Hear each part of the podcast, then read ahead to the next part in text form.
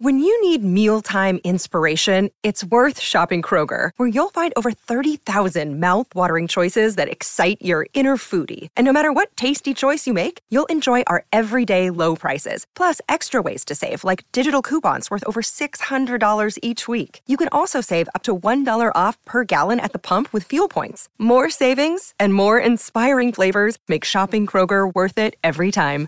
Kroger, fresh for everyone. Fuel restrictions apply.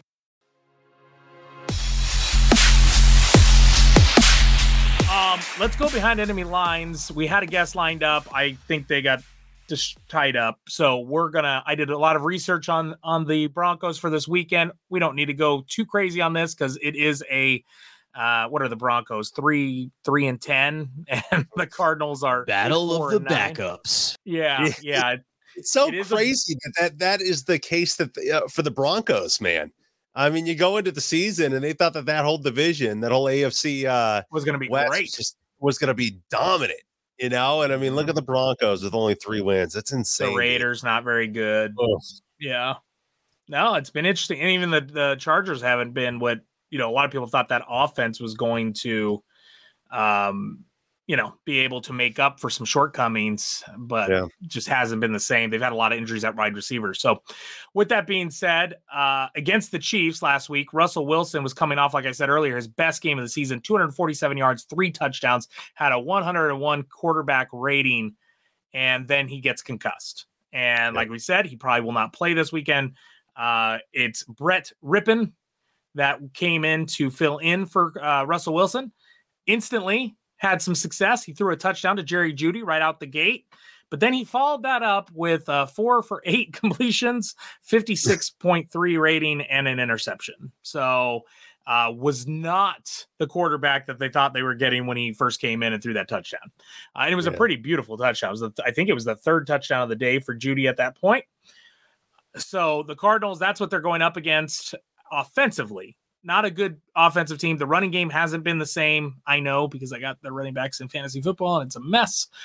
Uh, but the strength of this Broncos team, Gunner, is their defense. And when we look at Colt McCoy, when Colt McCoy's had success and all the fan base was clamoring, Colt McCoy, he should be the guy. And oh, this will be good. Kyler's out because Colt McCoy's got leadership. Well, Colt McCoy, when he's had success, he's had time. And when he played the Niners in Mexico, he didn't have time. And so thus he looked like a shell of himself. I dare say it. Kyler Murray looked way better than him at any point in the season uh, it- versus his performance in that game. He did not look good filling in for Kyler on Monday against another pretty good defense in, in New England. But again, I don't think it's Colt's fault. I think this is just showing you why Kyler Murray's also had struggles. That offensive line's been a revolving door. So when we look at the Broncos, their defense are holding quarterbacks to a sub 80 rating right now, which is not good.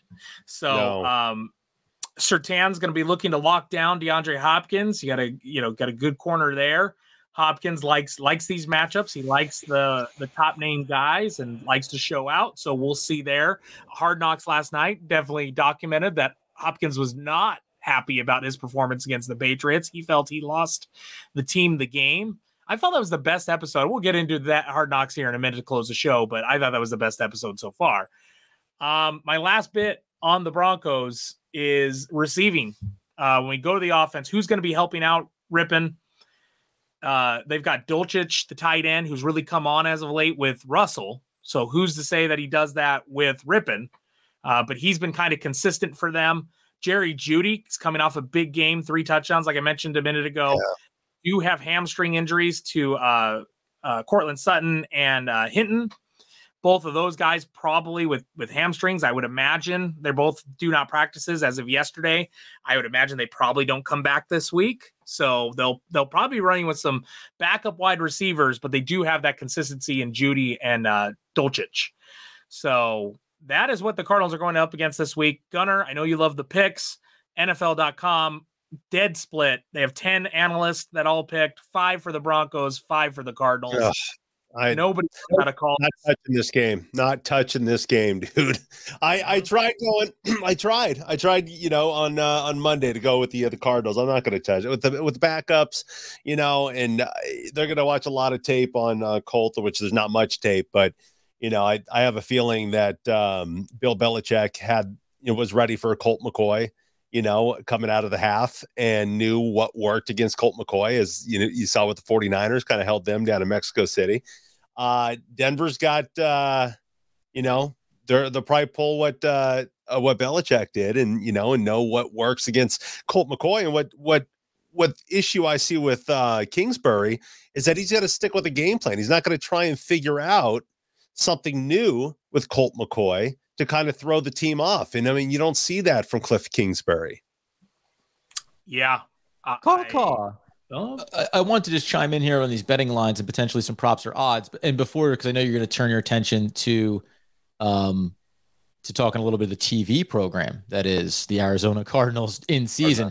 But Trey McBride, you know, after the uh, after the injury to Ertz, obviously he's come in, he's been playing. Just, I always think it's important when your season is maybe effectively over, looking at some of the young players and trying to be excited about them. What have you seen from him so far to this point? Coming off that New England loss, three catches on six targets, 28 yards. That's the most yardage he's had in any individual game a second most receptions behind the four catch day that he had against San Francisco. Are you liking what you're seeing from him? Because I think that's something that Cardinals fans can at least hold on to a little bit of hope is that if there's some young talent that's going to be a part of what happens going forward. I was super hyped on Trey McBride and I've soured a little bit. Uh, on Monday, he had that grown man catch where he got leveled and kept the ball, and it, it was probably his best catch of the season by far. Uh, so that gave you hope. That gave you the signs of like, man, that was like a Kelce type catch. Like he didn't, he he showed he was a grown man playing a kid's game there. Uh, if he can do more of that, and, and I'm not necessarily it's it's his fault either.